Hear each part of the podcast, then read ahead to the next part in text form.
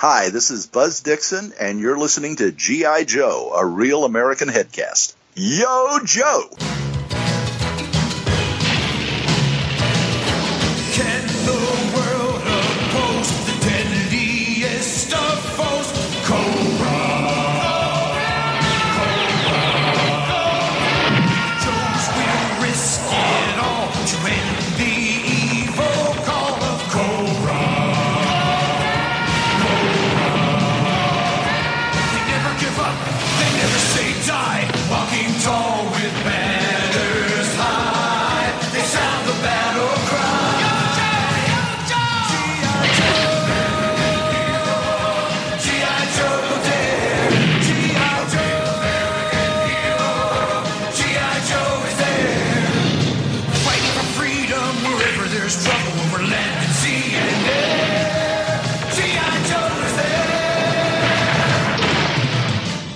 Joe, the Real American Headcast, is the code name for Aaron's daring, highly trained headcast.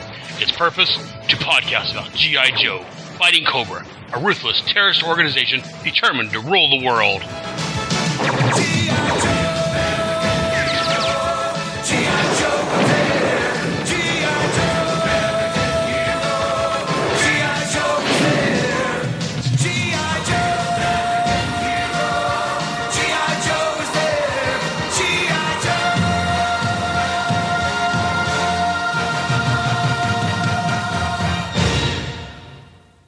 Welcome back to another exciting episode of G.I. Joe, a Real American Headcast.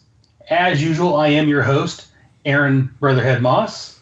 And joining me today, I have some of my regular crew. Uh, once again, we have Mr. Pat Sampson. Hey there, Pat. Hello, how are you and everybody else? I'm doing good.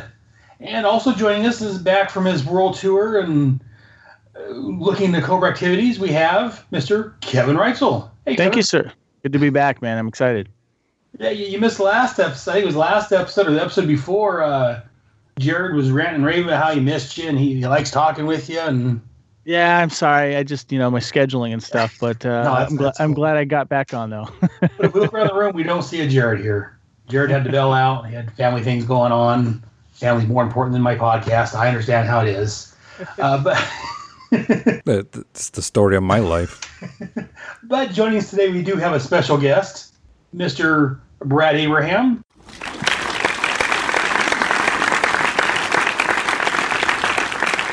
Uh, Brad wrote me an email. I read off. It was the last episode, episode before, uh, complimenting on the show, and he was saying that GI Joe uh, issue 19 was one of his, his favorite, all-time favorite uh, issue. So I figured I'd have him on so we get a fresh view and uh, a fresh pair of eyes for the episode. Hey there, Brad. Hey guys, thanks for having me. Welcome. Always glad to talk to another Joe. So, just real quick, uh, I've talked with uh, Kevin and Pat in the past, and my listeners have heard them. Uh, I want to tell about your uh, your GI Joe history there, Brad. How'd you find GI Joe, and Well, where you come uh, from? I, I, I have to admit, I found GI Joe on television. The commercials for the first toys back in 1982, and uh, I go back that far. Um, the the toys were my I guess gateway into the GI Joe world. Given that they came in that uh, lull between The Empire Strikes Back and Return of the Jedi, I was a big Star Wars fan. But you know, a lot of people nowadays probably don't know that and realize that there was a three-year gap between Star Wars movies, and you had to find other toys to kind of act as stopgaps between releases. So GI Joe was kind of that stopgap, but I, I just really got into it, and uh, that was the toys. Uh, but I didn't really get into the comic in any serious way until a couple of years later. This would have been maybe oh, I don't know, summer of 1984, I think, where some friends had been visiting, and they were GI Joe fans also, but they were more fans of the comic than the toys or the cartoon, and they you know brought over a bunch of their comics for me to take a look at, and I thought, oh wow, these things are amazing. I'm gonna start buying these. So GI Joe was kind of my the comic was kind of my gateway into comics reading and comics collecting. My first trip to a comic book store was because I wanted to track down as many back issues of GI Joe as I could find. So and and and it it kind of it kind of stuck with me for a few years. and I aged out of it, which is what what happens when you enter, you know, I guess puberty or you want to define it. And then and then when you're in your 20s and in your 30s, you rediscover the stuff you liked as a kid. Thought you know, say, well, this is a a part of my life and part of my growing up. My whole experience, my, my first experience with long form comic book storytelling, and uh, you know other things I've gotten rid of over the years, like the old Star Wars toys and things like that. But uh, you know, I, I hung on to the GI Joe comic collection, and uh, you know that brought me to f- discovering your podcast. What was your first issue? Uh, first issue I bought would have been 28 with my own money, Okay. uh, but the first issue I received was a beat up used copy of number one that one of my uh, visiting friends had given me, which I still have. Uh-huh. And right so I had 28 as the current, and then I had number one. So I had to go back and scour comic book stores to try to, to fill in all the gaps because this is before they had trade editions and reprints and things like that. So it was a it was a, a multi-year, multi-city odyssey to track them down. Hmm. And It's I, a- I, I, I paid. I was one of the ones who paid twenty dollars for issue number two, which back back then was an astronomical sum. Yeah, it Like, was. I remember the the back Yeah. issues on that was like really high. It's Yeah. funny your your introduction to comics was the same as me. I saw GI Joe issue one at my local 7 7-Eleven, and I was hooked. But I I couldn't. They didn't get that issue number two, and I started seeing back issue prices for it later on. I'm like, holy cow, twenty dollars! That's insane. That's that's what that's what my mother said when she said twenty dollars for a comic book. But I, I I did get my own little uh, turnaround at the end because I got Larry Hama and um, Herb Trimpe to autograph that issue number two at New York Comic Con a few Oh, years ago. cool. It's on the uh, it's framed. Very and It's in the it's it's framed and it's in the uh, on the office wall of my uh, of my home. So it's it's there.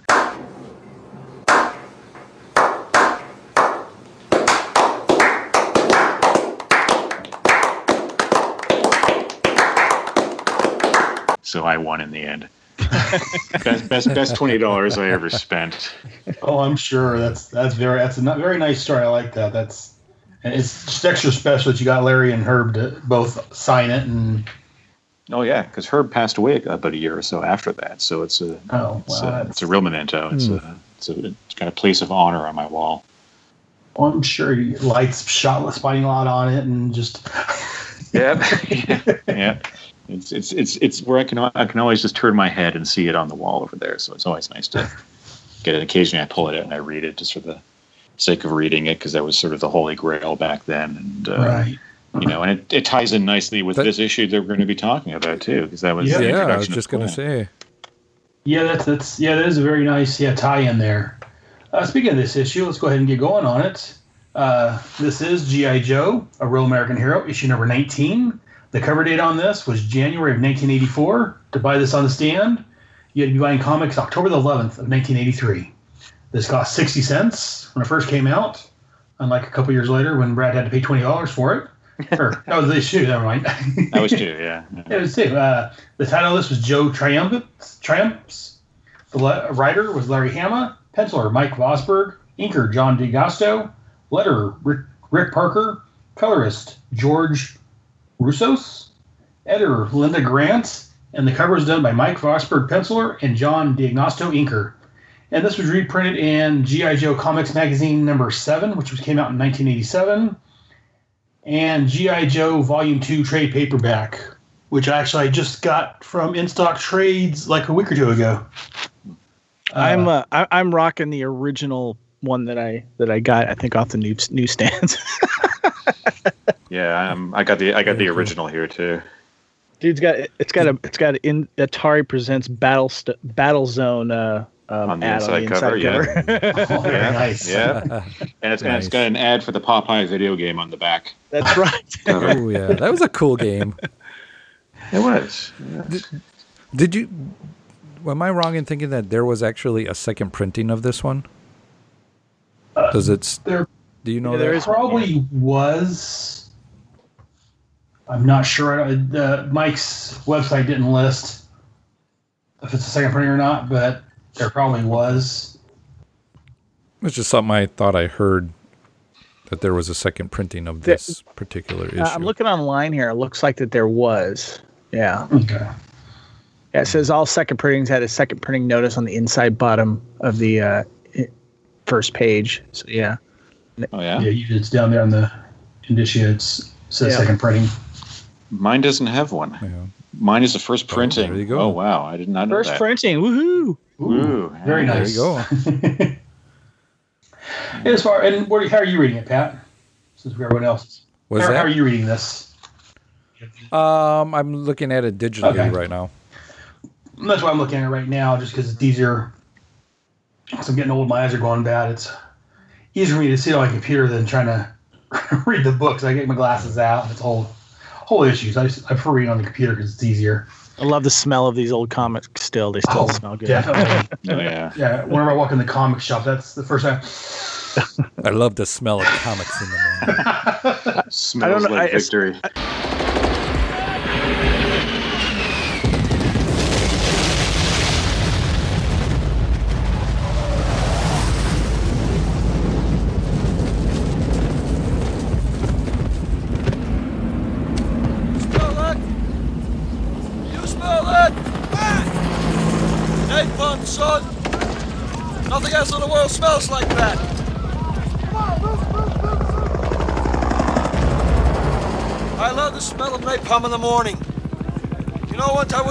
time we had a hail bomb for 12 hours. When it was all over, I walked up. We didn't find one of them, not one stinking dink body. I don't know if you guys know this or not, but my comics survived. My all my GI Joe comics survived my dad's garage fire, but luckily I had them all. Uh, I had them all wrapped in the bags and everything. So the only thing I had to do was just replace the bags. But I was so thankful that those didn't get Oh, wow. destroyed. Yeah, very. That's Oh, yeah. I, I would cry. You know, so my comics got some smoke damage from a house fire my mom had back when I was, I'd say younger. I was in my early twenties, and I had some of those laying out, and they got some smoke damage. But yeah, that can destroy your comics. Going to move on to the story. The synopsis: Our story starts with the Joes building a prefab fortress within the pit. Meanwhile, a mummy-inspired Baroness is being brought into the GI Joe headquarters. At the same time, Scarface is turning turning the antidote that he stole over to the Joes. Hawk reveals his plans to General Flag to throw Cobras off the pit scent. At Cobra Headquarters, Destro watches as Fort Wadsworth Motor Pool begins quarantine procedures. Cobra Commander's orders immediate attack on Fort Wadsworth and almost reveals to Destro that his beloved Baroness is still alive. Meanwhile, near the old Brooklyn Navy Yard, Kwinn and Snake Eyes drop in on their old buddy, Dr. Venom. As Kwinn is about to introduce the doctor to his fist, a sort of Cobra, Cobra gunships turn up, interrupting their fun. Back at Fort, Fort Wadsworth Motor Pool, the Joes are putting the chaplain's assistant on a bus, sending them on a retreat to San Francisco. The Joes continue to set up their ambush for Cobra. They handcuff Blood to a radiator. Back in Brooklyn, as the Cobras prepare to storm the shack, Snake Eyes gets into a battle suit to fight off the Cobras. As he does so, Venom throws a switch, allowing him to control the Joe, which he uses to knock Kwinn out. Venom has some troopers place the unconscious man into another battle suit, which Cobra Commander then sends in to attack the Joe base. Steeler asks how they're going to get the fort they've built up to the surface. Hawk tells them they built it onto the lifts so they can lift it up to the surface. Clutch and Breaker have taken the blindfolded Major Blood and Scarface for a perimeter check, in quotes, while the Joes get the Joe base to the surface. As the Cobras attack, just as Clutch and Breaker drive into the fortress, and the Cobras blasting away the motor pole, revealing the G.I. Joe base. The expected battle ensues as Larry brings out some more toys he needs to get us to buy. As the Cobra takes out the battle pods, the Cobra battle armors begin to arrive, attacking the Joes. Snake Eyes begins overcoming the suit's programming and tries to turn the weapon against Cobra. Once revealed that it won't work fire on Cobra Blue, Venom has Kwinn attack his partner. Seen a vulnerability, Snake Eyes shoots the restraining bolts on Kwinn's suit, freeing the Eskimo. A little more battle ensues, and Blood is able to escape Joe custody by shooting Flag, leaving Scarface behind. In the showdown with Dr. Venom and Kwinn, Venom shoots Kwinn in the back. The Eskimo falls to the ground, releasing a grenade that blows Dr. Venom up. Then provides Joe base blows up with Scarface inside. Hawk is ready to celebrate the Joe's victory when he's presented with Kwinn's Weasel Skulls and Flag's Dog Tags. The end. So a lot happened. We had some deaths in this issue. Uh, since you are our guest, Brad, why don't you go ahead and tell us your thoughts? Uh, let's start with the cover. What do you think about the cover on this one? Oh, I think the cover is a classic. It's um, they did a commercial for this cover, this issue, Correct. I believe, didn't they? Yes, I played Um, it last episode. Yeah, the uh, this you know, picture yourself as an eight or a nine year old walking into the the, the the, the the corner store and seeing it on the news rack. You know, you on the newsstand, you want to pick it up and start flipping through it, and you know, you could talk about just the the the composition alone, you know, on, on our artistic level, you have this great three point, you know, sort of triangular composition, which is you know such a such a I- iconic thing for comics, where you have Destro in the uh, sort of at the top of the pyramid and all the action kind of flowing from beyond there. And I also like the fact that all the Joes on the cover are all part of the original team, you know, and this is one of the things Right. where I, I mentioned it in my email to Aaron, that said, you know, 19 is my favorite issue for th- that reason, uh, which we, we can get into a little deeper, but it, it kind of represents sort of an end of an era for G.I. Joe and the start of a new one. Yeah. Well, Brad, who- I was going to say, Brad, who is the the main focus there? Is is that Hawk? Is that Grunt? in the front of the thing, it looks like it looks like Grunt. That's it has what to be assumed Grunt was, because yeah. you've got you got from left to right, you got Scarlett, you got Zap, Grunt, Breaker, uh, Stalker, and Rock and Roll, who are kind of That's, know, isn't, key isn't that, that's Flash though, right? oh Flash. Sorry, yeah, yeah, Flash, yeah, yeah. yeah, Flash on the second from the left. Yeah. Yeah, I'd agree with that. Yeah, and it's a great cover. Just it, it sort of tells you that you know stuff's going to happen. You know, in, in this issue, it's not like you know, it's not like uh, you know the you know major blood on a bus or something like that, or you know, or just you know, it's it's it's it's a big it's a big huge battle like the type you used to have in your backyard with your toys and everything. So it's you know, and it, it if you've been reading the the the book sequentially from this point on, you kind of get the sense that things are kind of coming to a header in this issue without even opening the cover. You know, you know it's not going to just be people sitting around talking for 22 or 23 pages. There's going to be things blowing up, which is one of the reasons we read this comic.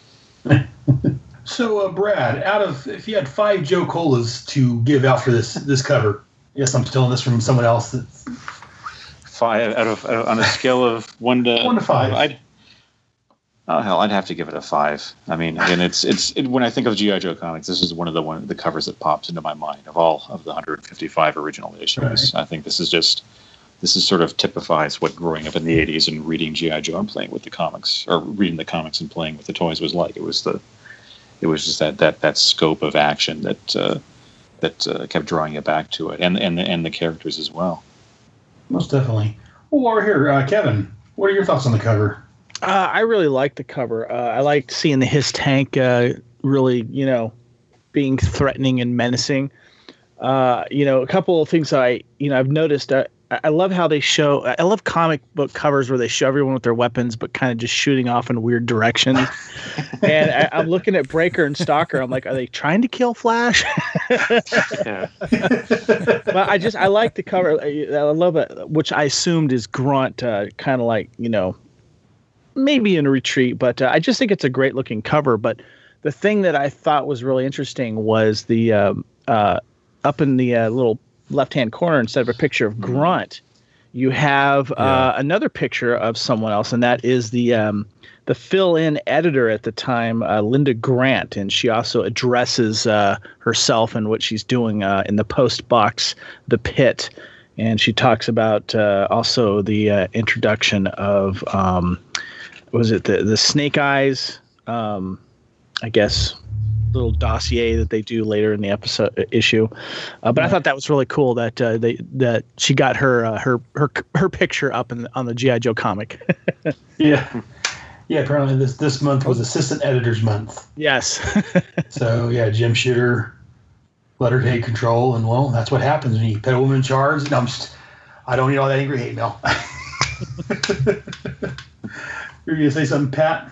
Oh, I was just gonna. I was gonna ask wh- why is that? Why that was kind of different than the others out there, but you guys answered that. So Kevin, on a again between one to five Joe Colas, how many Joe Colas would you give this cover? I would give it a five too. This is one of the good covers up out there. It it, uh, it tells the story of what's happening. It's not vague, you know, like some are. Uh, I mean, I've got a lot of other um, covers of GI Joe that are some of my favorites as well that I would give five Joe Colas for. But this was kind of the this was the issue that was building. You know, um, Cobra was on the on, on the trail trying to find the headquarters. And, uh, Right. and and and this tells you everything. You know, it's action packed. You know what you're going to get out of it. And when you read the issue, it it the, the cover doesn't lie. Yeah, no, Pat. Guess what? It's your turn, buddy. What do you, what do you think about this cover? All right. What are your thoughts? I'm gonna agree. I'm gonna agree with the the guys here. I think it's a great action shot. Looking at this, you know what's going to happen in this issue, and it definitely it's not one of those hey we're going to give you this action shot and then guess what none of this happens in um, the coloring on this uh, the more you look back at some of these older um, issues just uh, i like to look back at the color and just how they you know they color it and make it pop you know? It's a purple HISS tank but Right. it works. And it just you know it plays off of the other colors that are going on and you know, the laser colors and just a great cover overall for me. Um, i had a few questions. I was wondering i didn't know if that was hawk or if that was grunt. It's to me i, I still don't know. I would think it'd be hawk but I I would say it's Grunt because it's a little more generic looking. Plus, it Yeah. falls in with Brad, Brad was saying about being the original line of Joe's. yeah Yeah. Plus, he's clutching the M16, which was the weapon that the action figure came with. Yeah. So it's That was my first action figure. Was Yeah. Grunt that, would- that would, Grunt, yeah. with That- no with no swivel arm battle grip.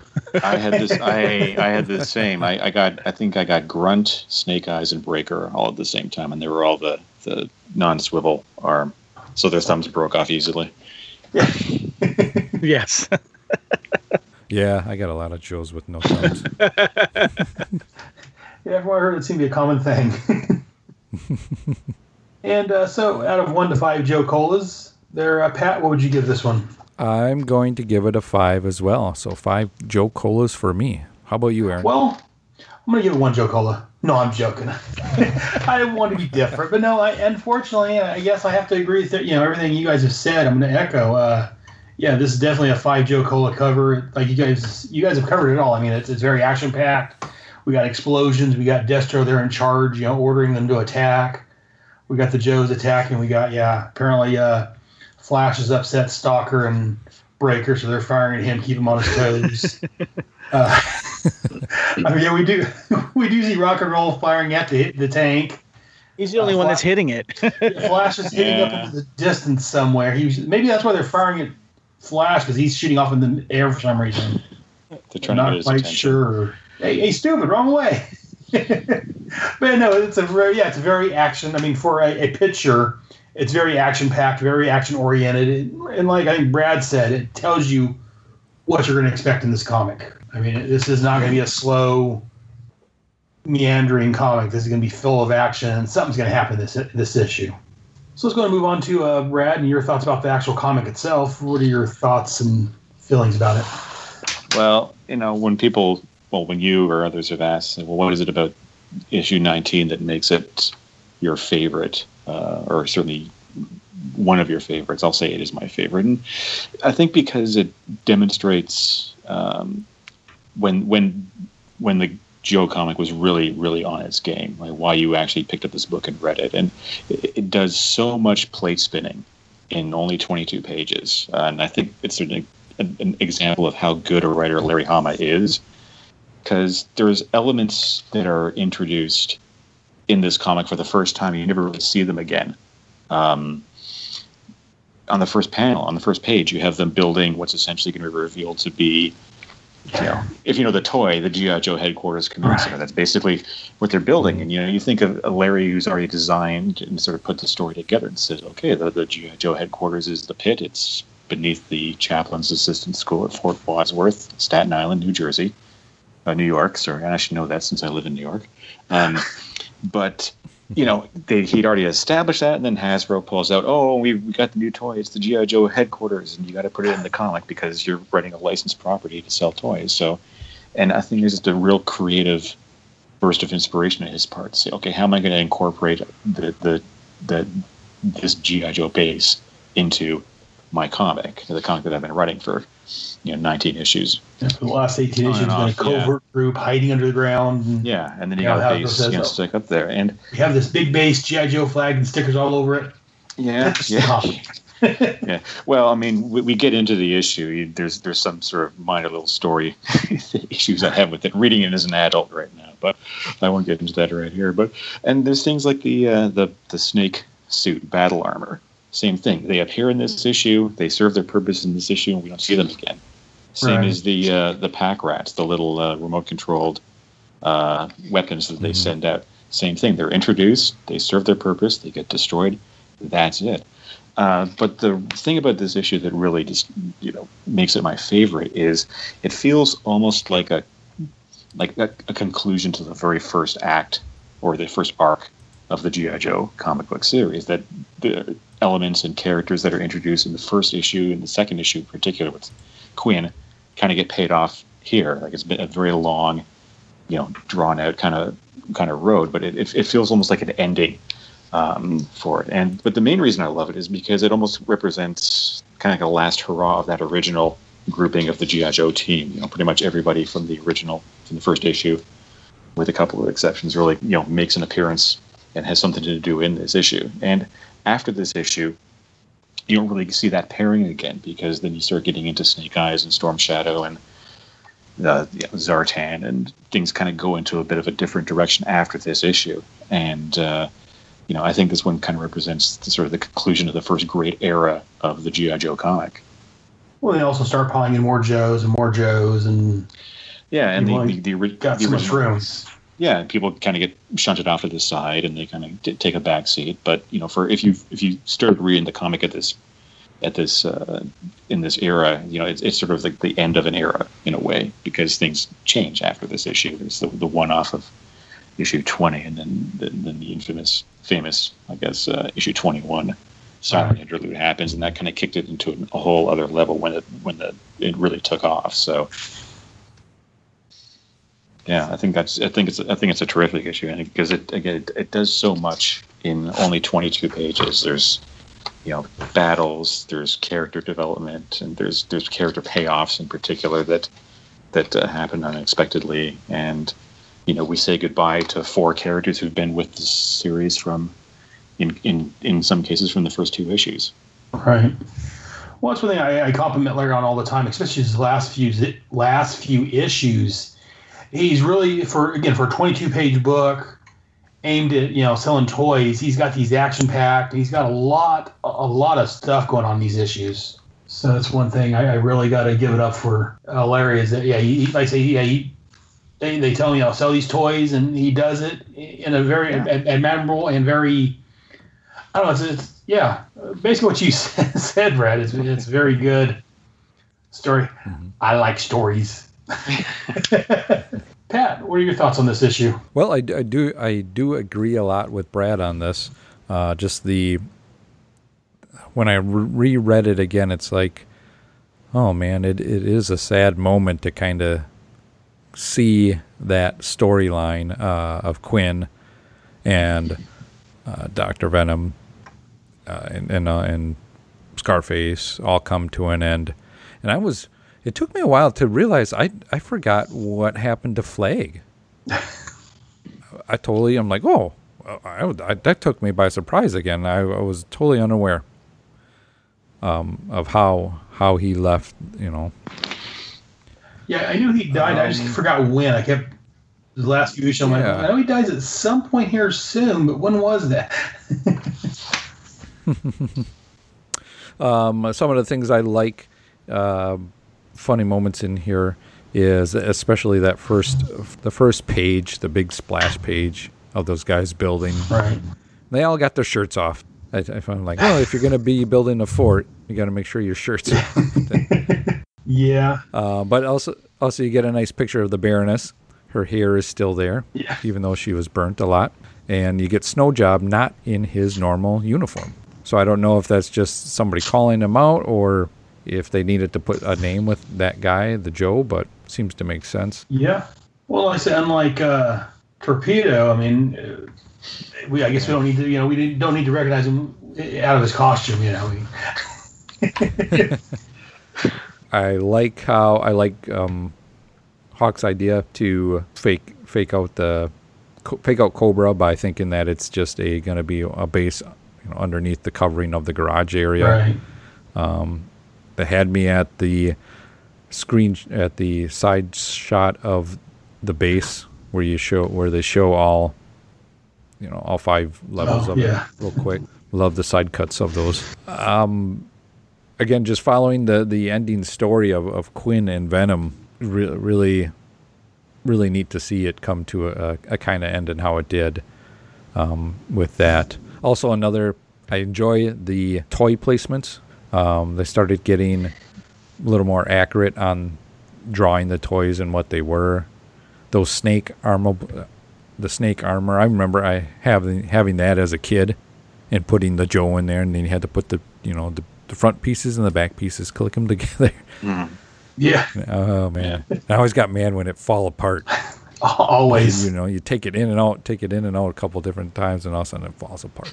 and I, you're right. I think you guys are right. I, you don't see these in action anymore again. No. And then only in the cartoon we saw them Yeah. a few times. I, th- I think the the base, what we'll call the base from the, the toy that they're building in off the top. I think it shows up a few issues later, twenty three or twenty four, up in the mountains where they're building it. 24. Yeah, I think it shows up, and after that, it never shows up. After that, it's just. I think he used it a couple of times. He fulfilled his contractual obligation to show off the toy, and he moved on because he had to introduce things like the hovercraft and the hydrofoil. And just, you know, every two or three issues, he had to introduce more toys, Definitely. Mm-hmm. And he did it really well. Oh yeah, definitely. The way he, he utilized what he could for the toys and made them apart. I have the HISS tank, man. I, that's a to me today. This that vehicle is still a pretty cool vehicle. Yeah. You can't go wrong with that thing. I'll take. I'll. I think I'd take that over the Joe tank. Uh, and then the the pack rats. I forgot about those little guys. I mean, they came as a three pack, Yeah.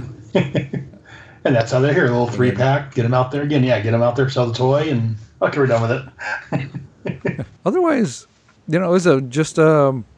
I found myself reading it more through than stopping to take notes, which is a good sign. Oh yeah. because that means I was really invested in uh, what was happening. Well, and, and normally on that, what I do is I usually read through it, and then I'll go back through and read it again for notes. 'cause I'm like, I gotta, gotta finish reading this. I like how they show, you know, how blood gets away. Um, how d- I, how did he get the keys?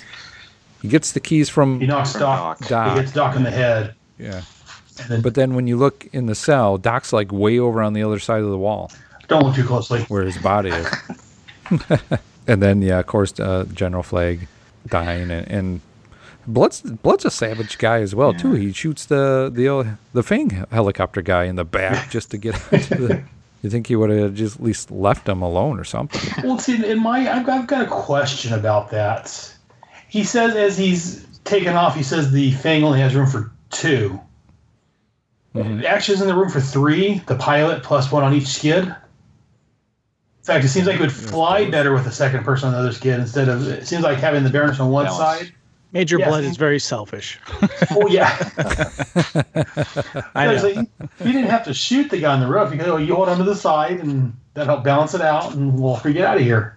But that's Well, one thing I want to read through the story.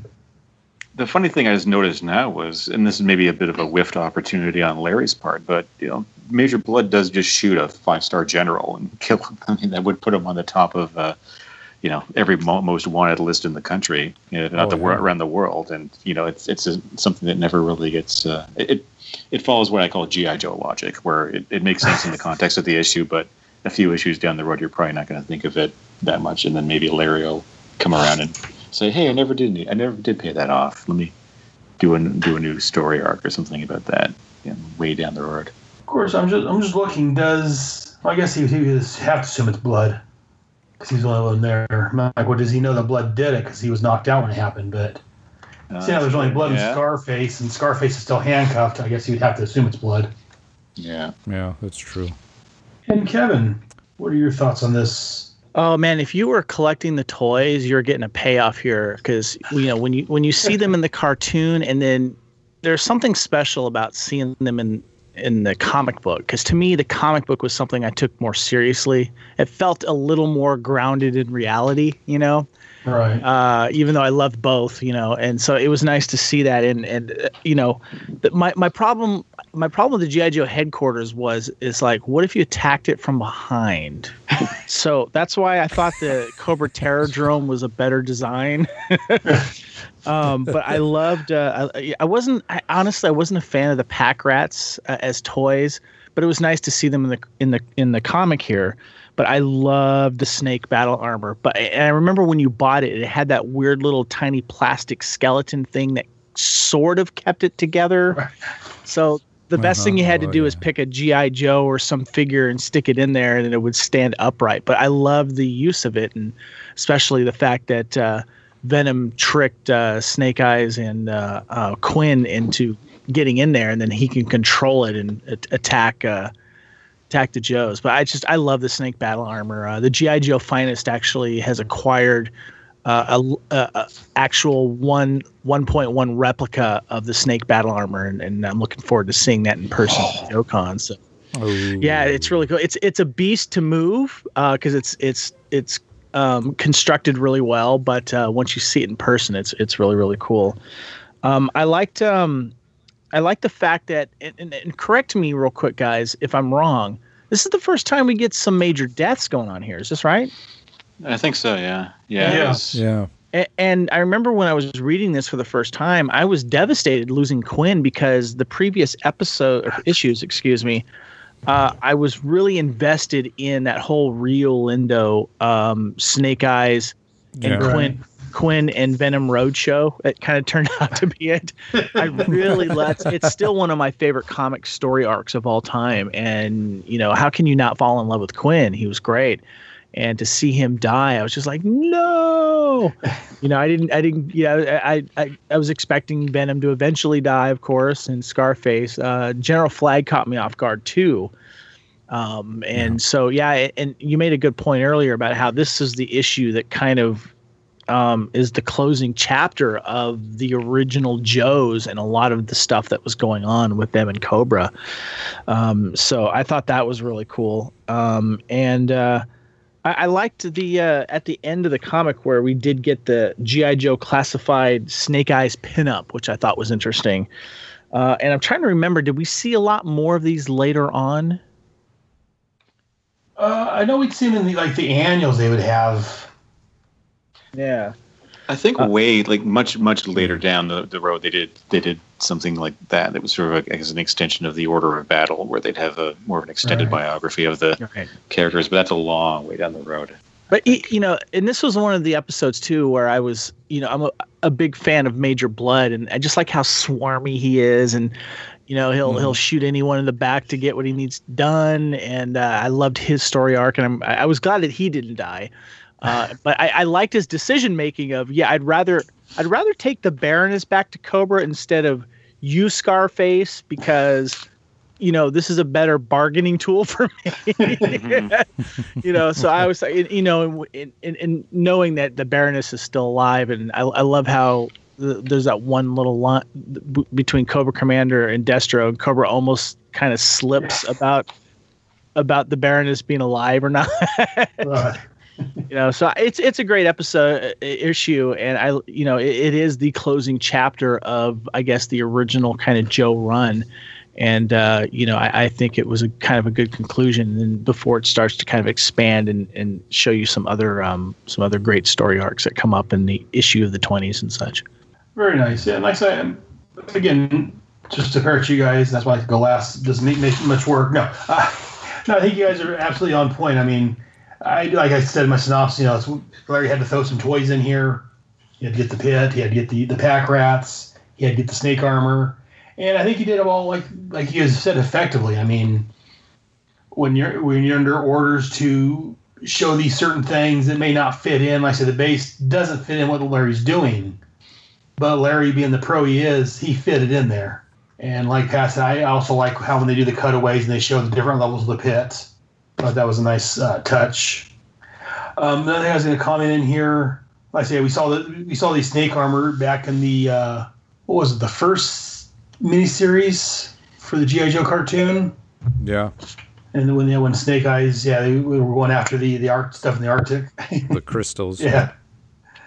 But yeah, it's very much Doctor Venom to you know lie and the weasel spirit of the weasel lives in his belly.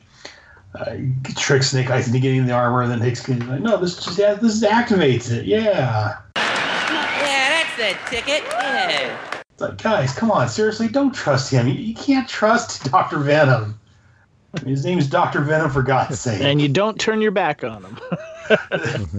Yeah. I'm- you would have thought by now they would have learned that. How many times is don't trust him Don't trust and Doc- don't turn your back. His name's Doctor Venom. You know, you don't trust somebody with a name like Doctor Venom. That's, that's, that's what I was saying. Yeah, you don't trust him. That guy, he's got the name for a reason. Venom's not a good thing. Uh, not only do I like the HISS, I also like the, the Fang helicopters.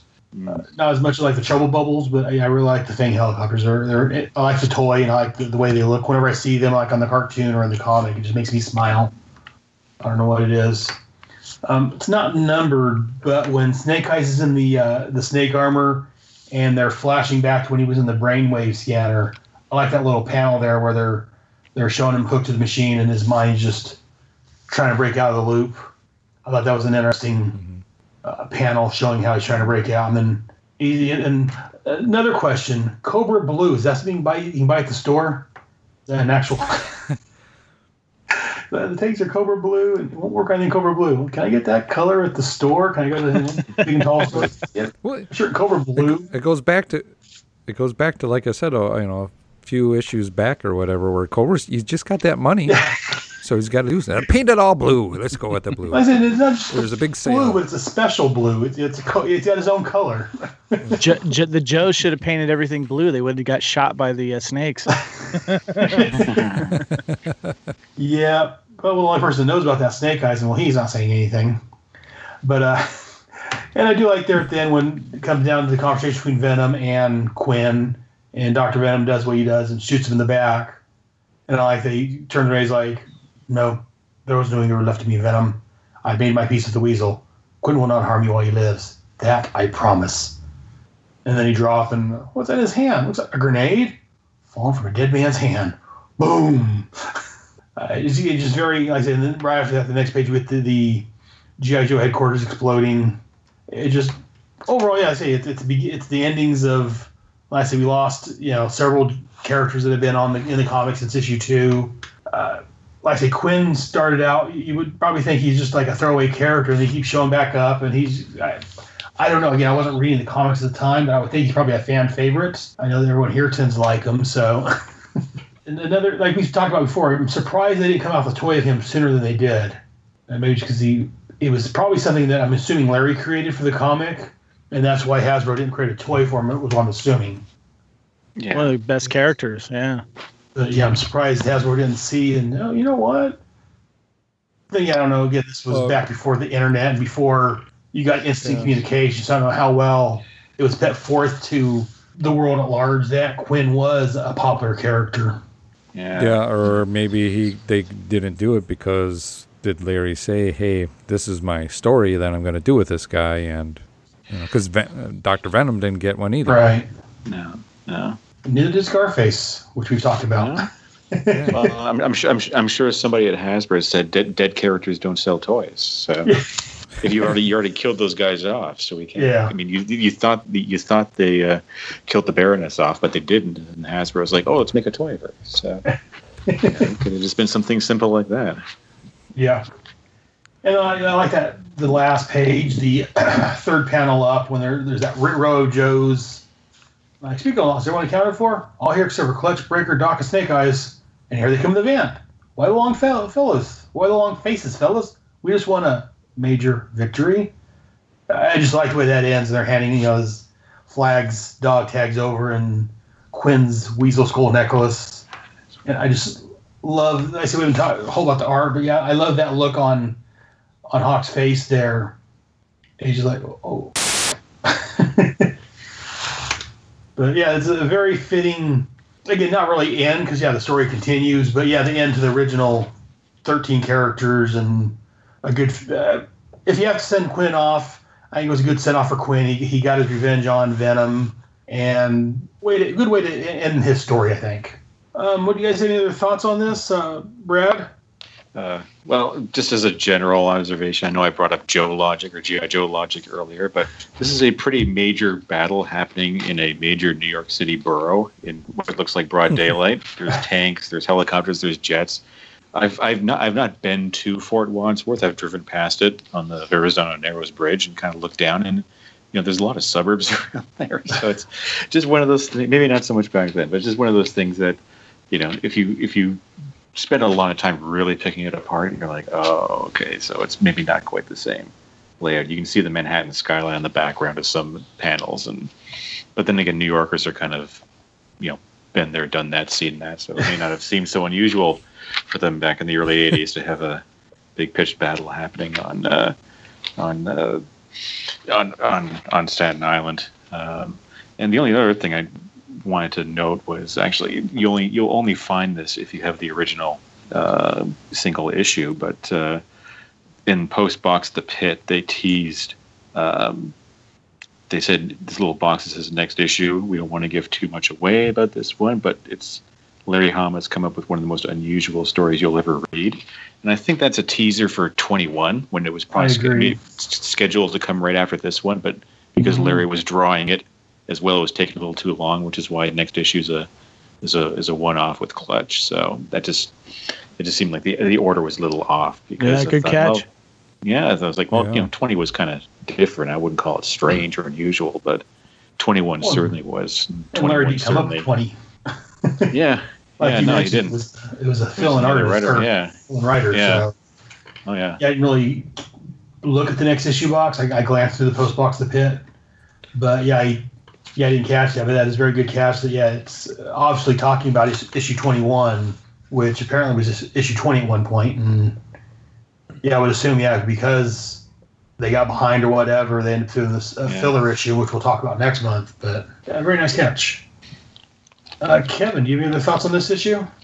Uh, yeah, I you know one of the things I love looking about at these old comics is looking at the ads, and I know this isn't GI Joe related, but I have to mention this one ad that uh, is on the same. It's on the left side where you see um, Kwinn picking up one of the, the the pack rats to attack a HISS tank, and it's uh, showing a really interesting toy line that I vaguely remember called the Saga of Crystar. Crystar. Crystal Oh, yeah. Warrior action figure collection from Remco. Oh yeah. I vaguely remember that one. And you have Crystar, the Crystal Warrior. Then you have Moltar, the Lava Warrior. Feldspar embodies good versus evil. Then you had Zardeth, the Evil Wizard. Magma Man, the Lava Warrior. Warbow, who's the Crystal Warrior, kind of looked like a uh, version of um, Gr- um, Green Arrow. And then you had uh, OGO, the Good Wizard, and it says collect them all, available at participating Kmart, the saving place. Never bought those, but I vaguely remember them. But that you know, when you look through these GI Joe comics and you see ads for like Bubble Yum and all this stuff, it's it's it's definitely a, um, a throwback of good times that I had collecting these comics and and um, this was a big deal. I, I really enjoyed the one um, panel too, where it shows Major Blood uh, handcuffed to the jail, and then he uh, does this uh, hits Doc to the back of the head. And I thought that was a really cool picture there of him him doing that. yeah. Uh, just just a great issue overall. Uh, a lot of a lot of stuff going on, and a lot of characters highlighted too. And um, you know, it's interesting. You made the comment about visiting uh, Staten Island. I remember when I was a kid, I had no idea wh- where Staten Island was, but uh, um, in the early 2000s, I remember making my first visit there, and I got kind of excited, like, "Oh, wait a minute, where?" Where's the pit? Where's the pit? uh, totally worth that like twelve or fifteen dollar uh, um, toll bridge that I had to pay. Mm. At least it seemed like it was that much. But uh, yeah, I, it, it was uh, it was a great issue, and uh, it, it got me excited for what was kind of next. So I was kind of figured like where when I was reading this for the first time, I was like, where are they going to go with this? Uh, so I was really really curious because I always read the uh, post office box the box the pit too, and I loved all the stuff in there, and I wish I had written in and. Uh, but I was kind of curious about what was going to happen next. I actually did write in, but that's a story for another day. Did you get? I never, I never got published. No, Oh. no. I was, I was, I was trying to win a no prize. So, because I, I caught an error, but that was issue forty-four. So we're a little way away from that. A little bit. and Pat, do you have any final thoughts on this issue? Um, just that I'm I'm gonna agree with Kevin on that. The the, the artwork in here is just uh, really good. Uh, to having all that action and all the different characters and and such. Just the the art was very, I think, very well done to relay that message. And then, like Kevin said, that picture of blood uh, knocking out Doc, I that one really does stand out as a really drawn, really good drawn picture. I think there a lot of detail on that one was is there. Uh, other than that, um, yeah, I don't have anything else. But uh, for Saga of Crystar, that was a Marvel had a comic line for a little while on that. Well, okay. Yeah, there was a lot of cross promotion with those toys and comics with Marvel. Oh yeah, I'm sure. Yeah, but not many of them were as successful as GI Joe. No, I guess Transformers did okay for a bit. I was gonna say, besides Transformers, I don't know if anyone was really as successful as GI Joe. But and myself, that's it. I, mean, I don't have anything further to add. You guys have summed it up. It's fantastic artwork. It's been a great story. It's just, yeah, I agree with you guys about the, the Major Blood Knock It Out Dog. That's a great panel. It's very detailed and yeah, just again, if you know someone named Doctor Venom, don't trust them. uh, but, but beyond that, I guess we're gonna be done with this this this issue. This is the point where I normally call a break. We play some ads for some other podcasts, and then we'll come back for the cartoon. We're still going to do all that, but before we do that, I just have a quick little uh, thing I want to play. Uh, as I said at the beginning of the show, Jared wasn't able to join us due to family obligations. He was going to his brother Jason Albrecht, yeah, another Albrecht, uh, join us, but things fell through. Times got told wrong. Time zones messed things up, you know. So Jason wasn't able to join us, unfortunately. But uh, uh, Kwinn, Kwinn is a big fan, or a big, not a big fan, but a, a big inspiration to Jason. Jason's a big fan of Kwinn. So Jason Albrecht, a brother of the art artist, sent me a little clip he wanted me to play. So I'm going to play that. Uh, Jason, what you have to say about Kwinn? Hey guys, Jason Albrecht here, aka Weasel Skull from the Long Box Crusade. Yo, Joe, I really like your show. And I just wanted to say how much I'm looking forward to uh, your guys' recap of G.I. Joe issue number 19, which features the death of my man Kwinn. And uh, for those of you not in the who may not be in the know, uh, Kwinn the Eskimo is the inspiration behind old Weasel Skull here because I really dug his Weasel Skull necklace. Rest in peace, Kwinn. Yo, Joe, take it to Cobra and uh, keep listening to the show. Love you guys. Thanks for those kind words, there, Jason. Yes, Kwinn will be missed by all of us.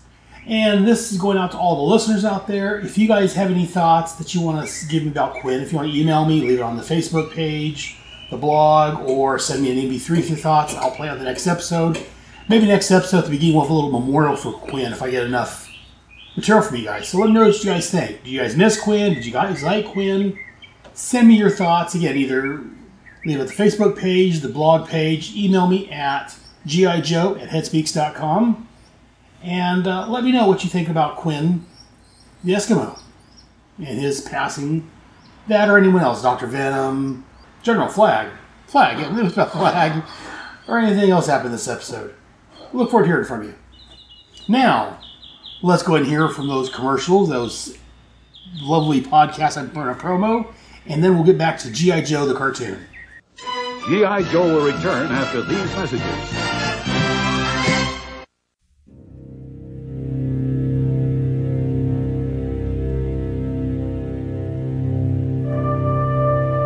Rocketed as a baby from the doomed planet Krypton, young Kal-El was found by a kindly couple and raised as Clark Kent.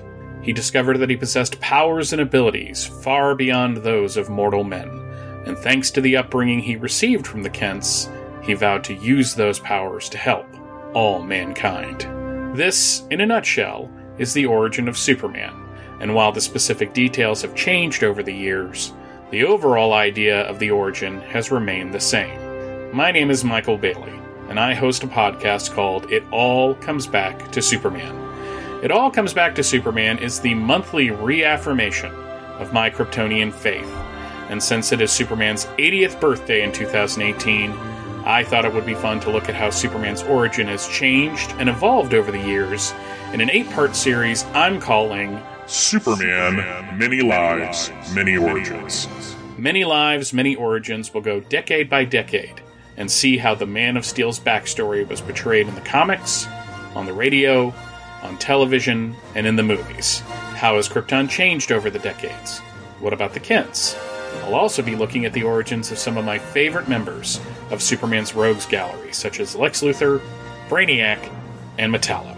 Superman. Many lives, many origins. An examination of the backstory of the Man of Steel to celebrate his 80th year.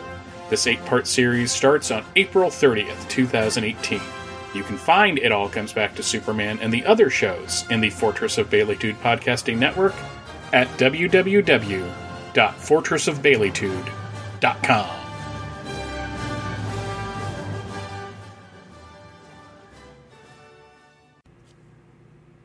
Here we are, born to be kings. We're the princes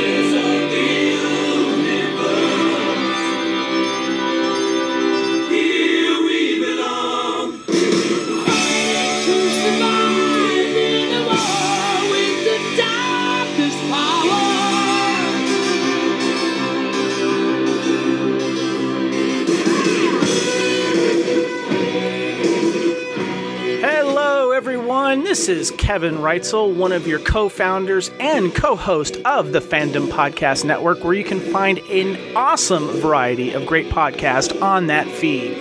You can find us at fpnet.podbean.com. You can also find us on Facebook, the Fandom Podcast Network. Fandom Podcast Network can be found on all your podcast catchers, including iTunes, Stitcher, Podbean, and Google Play for your Android users.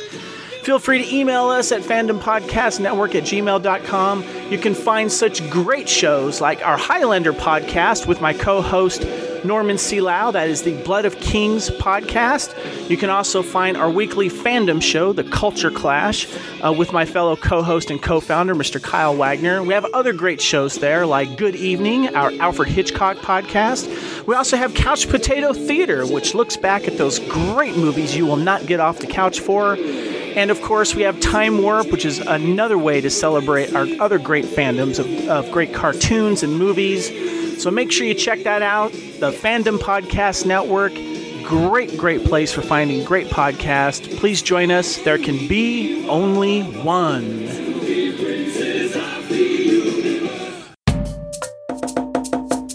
He has been challenged to read all the comics he has collected. This podcast will summarize, review, and reminisce about a single comic book issue and the time period somewhat chronologically by release date. He keeps a stack of comics near his bedside for when the time is right. Who is this interesting comic fan and what is the podcast? Hello, my name is Pat. I don't normally do podcasts about the comic books I read, but when I do, I podcast about them on The Longbox Crusade. Listen to it on iTunes, Stitcher, or on thelongboxcrusade.com and check out the Facebook page. Read them all, my friends. Hi, I'm Larry Hama, and you're listening to G.I. Joe, a real American headcast. Yo, Joe. G.I. Joe. And welcome back. Uh, we're here to talk about G.I. Joe the cartoon. But before we get that far, one thing I forgot to bring up earlier. Uh, either last episode or the episode before, we were talking, and uh, I think, uh, Pat, I think you asked about our buddy Paul Hicks and which Dreadnok he would be. Oh, yeah. Did he answer? Yeah. Yeah, yeah. I asked him on Facebook, and it took him a while. You asked about something else. I'm like, did I upset you with that? Because you, you didn't. You seemed to not answer me back on there. Oh no, it's apparently he wasn't a fan of uh, the GI Joe. Joe, okay. So yeah, he's not really familiar with the Dreadnoks. Uh, but what did he say? Because yeah, I, I messaged him, and then I say it was a couple weeks later. He messaged me about another show he's doing, and I'm like, "Oh, I didn't offend you my Dreadnok comment." He's like, "No, no offense, thank you. I'm just not familiar with them."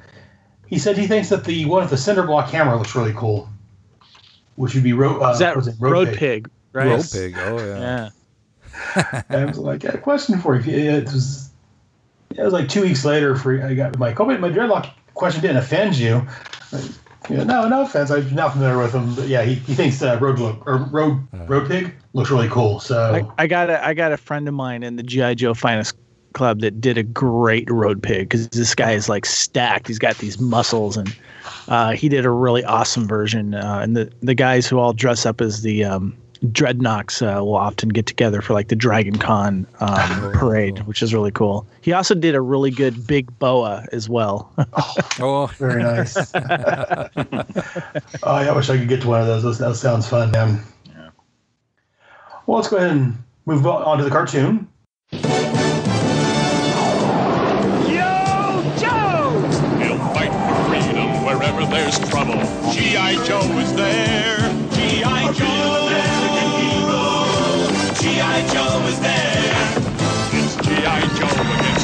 The enemy, fighting to save the day.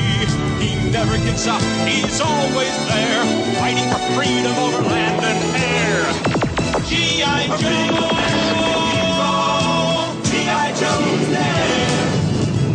G.I. Joe is the code name for America's daring, highly trained Special Mission Force. Its purpose? To defend human freedom against Cobra, a ruthless terrorist organization determined to rule the world. Never gives up, he'll stay till the fight's won. G.I. Joe will dare. G.I. Joe!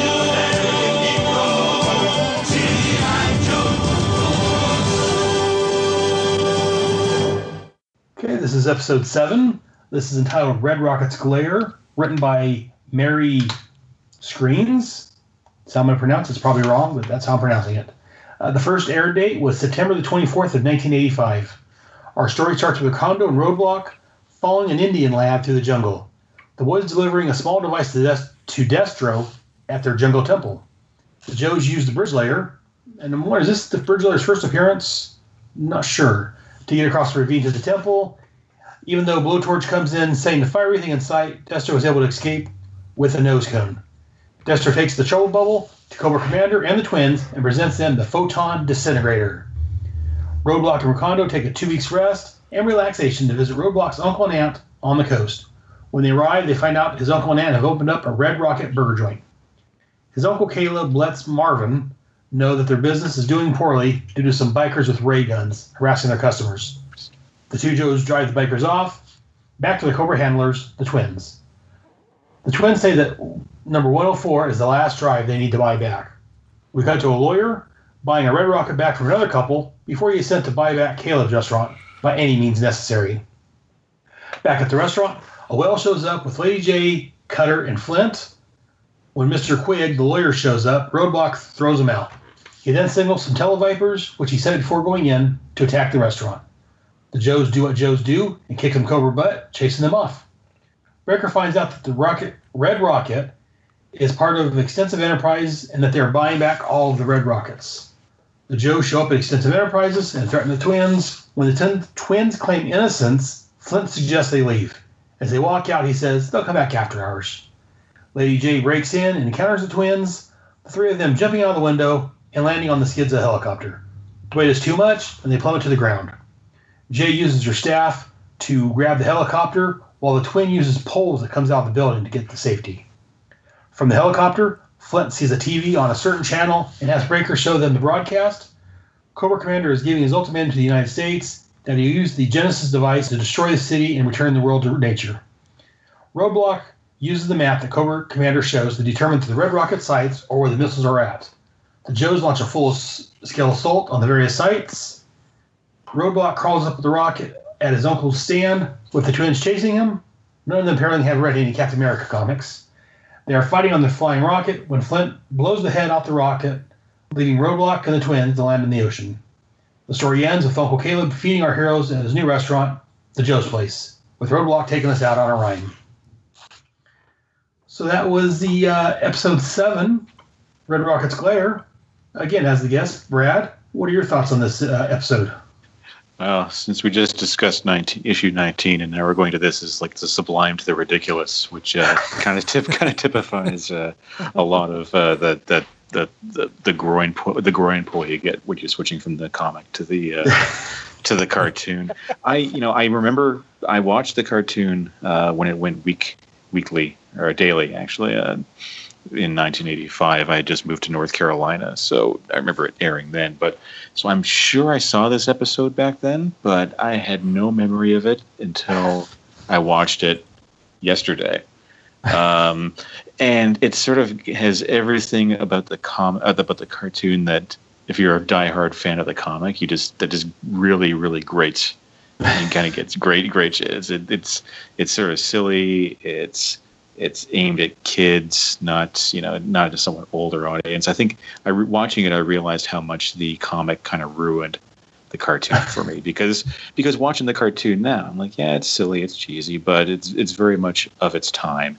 Um, you know they had they had to you know tone down a lot of the violence and they had to make it a little a little more a little lightweight. Um, you know, you have Roadblock and Tomax and Xamot riding a rocket as it blasts off, and you know the adults the, the, the adult brain says, "Oh, that would never work." You know that, they'd get thrown off or they get cut up by the uh, the exhaust or whatever. But you just kind of buy into it. Um, you know, I, I I will say I laughed because uh, the most with uh, Blowtorch, just the the voice that Michael Bell, I guess, had assigned to him because you know he can't sound like Duke. But I was watching this thing going, man, you know, I- I've I- I've I've seen I've it, it's it's more it's a much broader Irish stereotype than a Lucky Charms box the way they talking, you know. But uh, it was it was it was uh, it was it was it had all the, the, the flaws and all the, the problems that the cartoon had, but you got to love it for that because it it just kind of like uh, the, the the comic its very best. It packs a lot of story into a very short period of time. There's great little cliffhangers. There's great little twists. Uh, there's lots of action, lots of in the case of the cartoon anyway, lots of lots of silliness, but it kind of has its own goofy charm that you just kind of have to get give yourself over to and just enjoy the ride. Very good. And uh, Pat, what are your thoughts on this this episode? Well, I, I do agree with Brad there that this is more of the lighter side of Joe, and then you have the you know darker side of Joe in the comics, which is a good, I think, is a good blend, because watching this, like Brad said too, I I I probably seen this episode several other times, but going through it again for the first time, it was like it was my first time watching it again. After seeing the Fatal Flurries or Fluffies, th- and a dog that can dance. Hey, anything is possible. in this world. that was awesome. well, I'm not denying that. That's all. so, um, and I think watching the cartoon gave you a little bit more. Uh, as a kid, I would think would give you a little more idea of here's how you can play with you know your figures because you would get you know figure placement here and there and Right. just what they would you know the vehicles and that too them having to kind of showcase some of that stuff as well but I, I I enjoy the cartoon have have a love for it just like I you know just like the comic I'm I'm more in the comic of course because I think you had better storytelling there and you could the longer game was going on which I like in my comics is the longer storytelling the Right. uh, a few of my notes that I have, um, and these are looking at it through uh, you know silly adult eyes. I guess you're right. You know, why doesn't Destro have guards? It's a big pit around his thing, and you know they just come and put the bridge down, and nobody notices that. It, it's a temple too. It's like a a temple, and you can stand. You know, go to the top of that temple and just have somebody looking. Yeah, Cobra likes his temples. uh, when Roadblock and Recondo put on the Hawaiian shirts. Oh, that was good. Uh, they should make they should make those into A two pack action figure. I would Yeah. totally buy that.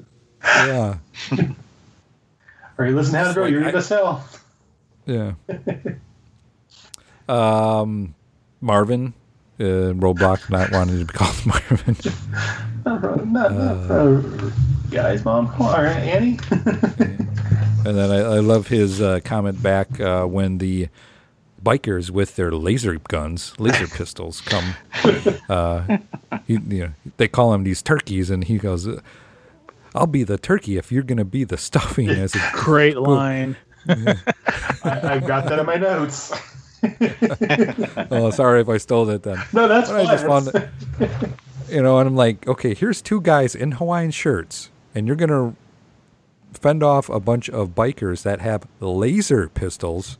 The shows they- they have to they have to get split and then go like then like they're being um, you know videotaped by televipers. they got like the video cameras on them and all that. I'm like, oh, but televipers, those guys are cool. Yeah. Uh, I love that figure. I, I guess I'm I'm a I'm a sucker for communications. you know, Breaker, Dial Tone's my guy, and the Televipers are pretty cool guys. Let's see another few. Uh, speaking of toys as well too, the four wheeler. That that was a cool. I can't, I can't remember what they called that thing. the Cobra four wheeler. Does anybody remember The ferret? that? Wasn't the ferret? Was that what? I'm not mistaken. I'll take your word for it. But I just thought that was a cool kind of vehicle. I always, always when I would drive a four wheeler, I'm like, "Yeah, man, I wish I had some rockets on this thing. And yeah, I was just verifying online. Yeah, that's called the ferret. It is a ferret. Oh, I just call it the four wheeler. um, Yeah, the box the box Uh, shows uh, Storm Shadow and Firefly. Uh, Firefly and um, Storm Shadow and Firefly on the on the ferret. Yeah. Free Sergeant Slaughter. No. why not um, shoot? Take the whale out first before taking out the restaurant. I didn't know why they didn't shoot at the whale first. And Maybe the whale was on the backside. They couldn't see it from where they were at. Possibly. Hmm. it could be. That'd, that'd be my no prize. Well, this And then, uh, oh, somebody gonna say something? I was going to say that this is Cobra we're talking about. They're probably aiming Yeah. at they're aiming at the at the hovercraft in the restaurant instead. Touche. Uh, probably. Um, and then just how do you not know that it's Tomax and Xamot in business suits when you go meet them? And they talk the same. They have, you know, one's got a scar, and then Well, I think they I think they do know it's, uh, but seeing how they're pitting up a uh, a, a clean civilian front or whatever you want to call it, they can only do so much. And they they know the Joes know that yeah, the twins are involved and who, who the twins are. Well, at least that's the way I read it. all right. I always thought that they, the way it made it sound here is like they really didn't know it was them. They're like, oh, well, they've been some dealing with them. Well, come on, you know these two are bad guys. Just take them out. But uh, again, it's, You've seen it. You you've seen them with their Cobra symbol on later, you know, and you're gonna see them again when you come into the room. But uh that that's the cartoon, and it makes it fun. Just Yeah. to have some crazy laughs at it. So, um, did I enjoy this one? Eh, not one of my favorites. okay. And Kevin, what You your know, thoughts? you know, I uh, when I was watching these for the first time, of course, collecting the comic book, I knew at the time that they weren't, you know, following the comic book, and they were a little more kind of silly and more kid friendly, and I understood that at the time when I got it. But the one thing I got to give the cartoon credit for was that it highlighted characters, GI Joe characters that we had action figures for, that I, the comics didn't necessarily give enough um, comic panels to. And one of the things I liked about this was that you not only you had Blowtorch, but you had one of my favorites. You had um, Recondo, and uh, I like the fact that he was highlighted in this, uh, even with the cool Hawaiian Hawaiian T-shirt. And I remember, I remember when you got the Recondo figure, he had that weapon that had the uh, the wrapping around the gun, and I remember that when some of the uh, other characters started getting those generic GI Joe laser rifles. I remember I would take like I would cut up little strips of uh, masking tape and I would do the same thing to those, because I always thought that was kind of cool. Um, so so you got to you know you got to give a little little love to the cartoon because it does highlight some of the characters and the cartoon was the reason why shipwreck became one of my favorite characters. Uh, even though the, the whole you know pyramid of darkness thing you know that that whole thing with him and him, him and snake eyes i loved. So so that that was one reason i did enjoy the cartoon knowing that it wasn't set in reality where i felt like the comic was a little bit more. Uh, and then one of my favorite vehicles of all time and i wish i still had mine was the whale. I love that when i love the whale. I love it when it gets highlighted. I love it when it also got some recognition in the comic as well one of my favorite vehicles of all time. Just just absolutely loved it. Um, and uh, I, I the, the the silly biker gang. When I look back on it, I, I know this was before mentioning of the Dreadnoks in the uh, the uh, um, uh, at least in the comic book though. It would have been kind of cool though if those were the Dreadnoks instead. Yeah. Um, but one thing I did thought, one thing I thought was kind of cool too was that uh, when Tomac, Tomax and Xamot are um, arriving at their building, they're in the plane, and you got the cool Crimson Guard pilot. I loved loved those uh, uh, those costumes. And one of the one of these days, I'd love to do a Crimson Guard costume. But I just thought it was funny how they instead of landing, they decided to open up like the back hatch of the plane and just jump and land on top of the roof. yeah. Well, if you're gonna make it in, just make it in style. yeah, yeah. you know, and you know, it. it, it uh, I, I did ask you guys though, what were the name of those like cannon pods that the Cobras were using to fire down on the restaurant? What were, were those? I don't remember. Were those toys that were released? I couldn't remember. Those were toys that were released. Do you remember the name? I of them? just no. Is it I the don't asp? What the name? the asp.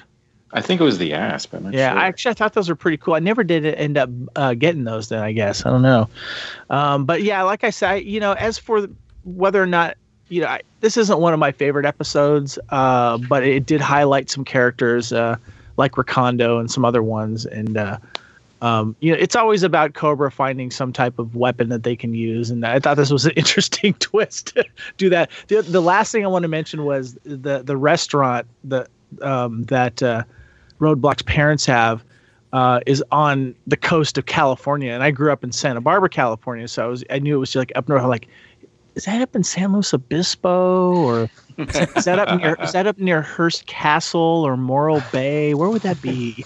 Off of Pacific Coast Highway. so I always thought that was kind of funny, but uh, yeah, it's it's entertaining, you know. But like I said, I love the cartoon because it does highlight characters that you didn't get necessarily uh, on the comic. Well, and the other thing about the cartoon that you have to appreciate is that it gave you a new GI Joe story Monday, Tuesday, yeah. Wednesday, Thursday, Friday. The comic gave you one a month, so just Yeah. Yeah. on volume alone, the, the cartoon was great just to keep you interested Give in the ki- stories and interested in the characters and interested in the toys and just having fun. Gave you that fix. Yeah, definitely. yeah. While you waited. And I don't know about you guys. I always liked it when I always liked like two parters, or even when they did the you know the five part series Yeah. again as, Mhm. as Oh, it yeah. went through its rotation again and again. I was like, oh, cool, a two parter. I can't wait till tomorrow. Yeah, those are usually, usually a little better. 'Cause you got a little That- more that- time. that's what uh, that's what I would look forward to after I got out of school. Is you come home and you'd have GI Joe on, and maybe you'd have either Transformers or Robotech or um, Oh yeah, you know Inspect or was Inspector Gadget or He Man or Thundercats. You know, Mm-hmm. you'd get all those you know in that afternoon, and they would like rotate them, and it was it was Yeah. one of my highlights. Looking forward to when getting home and watching this stuff. Yeah, no, I, I had Yeah. to get my homework done because I think with where we were, it was like a two-hour block. There was GI Joe, Transformers, Thundercats, and uh, something else. I'm not sure what the third one would or the fourth one would have been, but it was like one right after the other. So it was a nice Yeah. little break from homework or get homework done before you could watch or, or something like that. Um, real quick. So yeah, I was double checking. Yeah, Brad was right. That it is called the Cobra ASP, Ah, okay, Ah. cool. Assault System Pod. What it stands for.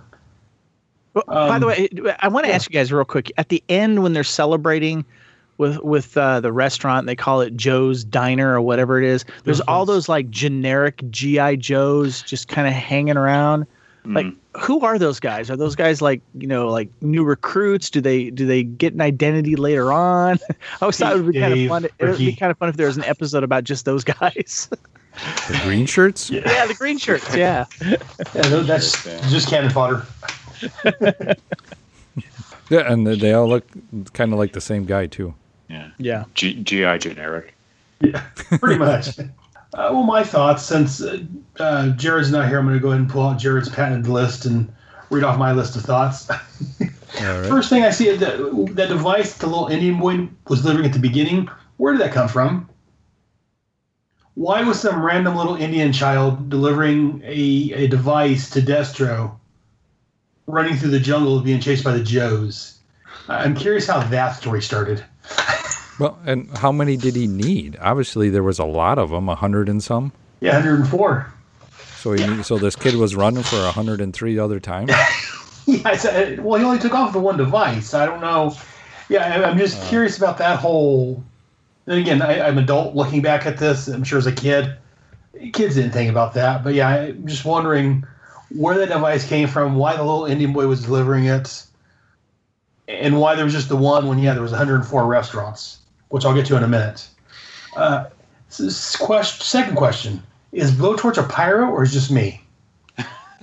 as he's, as he's through there, he's like lighting everything on fire. He's like, ah, like wow, that looks kind of psychotic. What I thought was funny too is that like he was like he was he was hot too because of the weather. yeah, and he's in that suit. Yeah.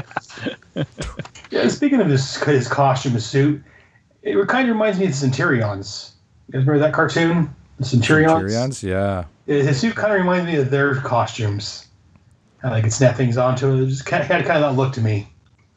Yeah. His costume was. I remember that toy. I, that was a cool toy at the time. Yes. His costume was cool. It really s- s- Yeah. stood out. Um, I did like how when Roadblock came into the, the his uh, uncle and aunt's restaurant, he was standing in front of that Red Rocket standee, waving the same way the character on there was. Yeah. Wave. and then, as I I think it was Kevin said earlier, you know, here or Brad or whoever it was, here's the trash. I'll be the turkey. You be the stuffing. uh, the, and I think someone else mentioned the twins stepping out of the jets. I really, I really like that. Again, if you're going to make an entrance, mouse do dramatically. I like the way the roadblock tossed Quig out of the restaurant. He's picking up you know, get out of here. um, and I think it's funny that the Joes that are running are quicker than the whale is. When they're attacking the televipers and they're running up the hill, Lady Jaye makes it up there while the whale's like only halfway up. I'm like, well, wow, that's kind of slow. Is it supposed to be that slow? Another line from Roadblock, of course, nobody makes my Aunt Sarah cry and gets away with it. it just made me, made me chuckle.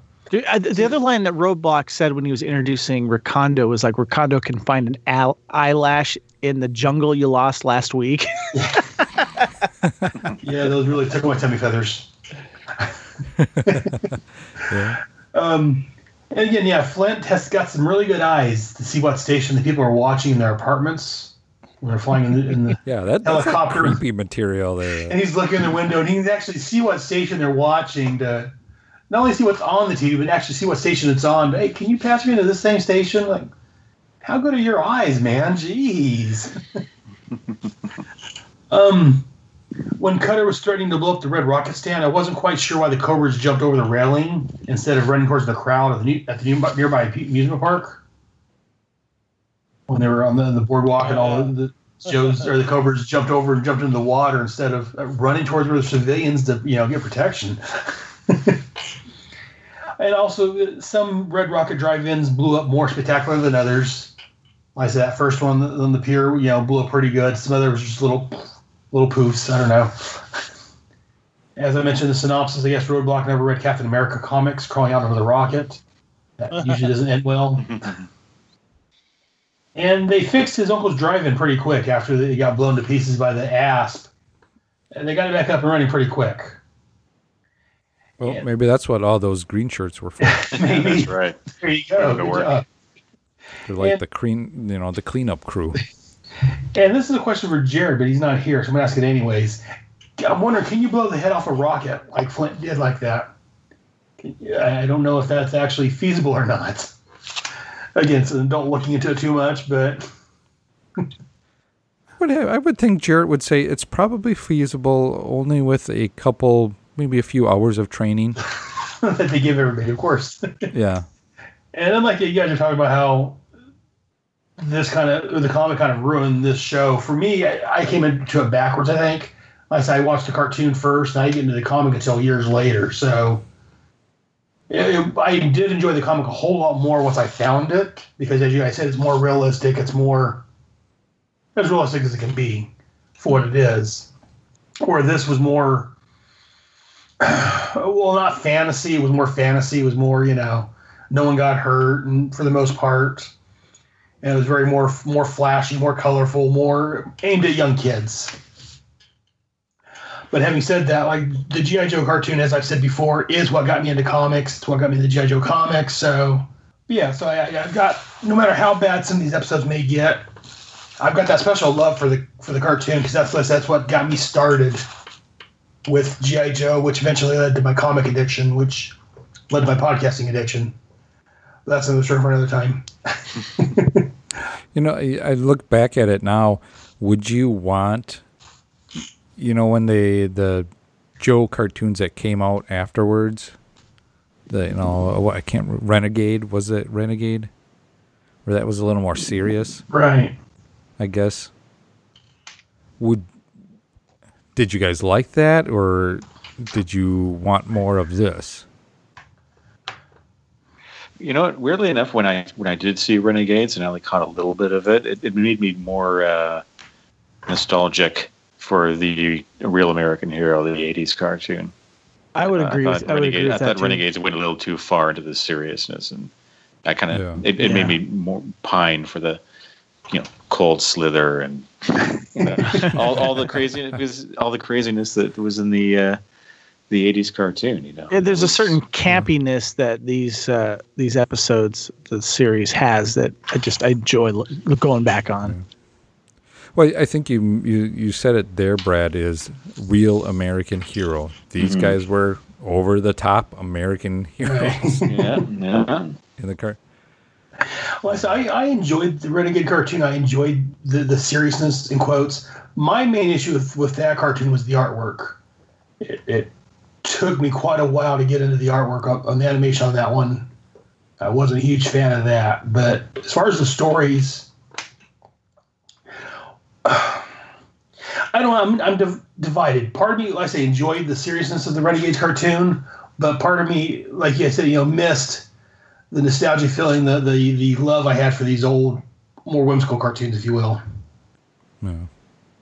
I think they could bring, and I'm not to keep talking about it, but I think it would be cool for them. You could do like an hour show of uh, like a live action. Yeah. You know, I think that would be, you know, that would give Agent Sh- uh, Shield a run for their money. Oh yeah, yeah. but I think that would be kind of cool. I mean, if you're going to do something with the Joe franchise, try that. You know, you have a lot of SWATs and you know some of those special forces TV shows that are out there right now. Right. It might be a good time to bring something like this back. Yeah, let's, let's get on that. Let's get that pitch to one of the That'd be networks. awesome. That's pitch Hasbro. Yeah. But yeah, maybe then we maybe we can get a, in there as green shirts. There you go. Yeah, no, that would be cool if they did a GI Joe series. I'm sure Kevin Kevin could probably you know get a better part in there with.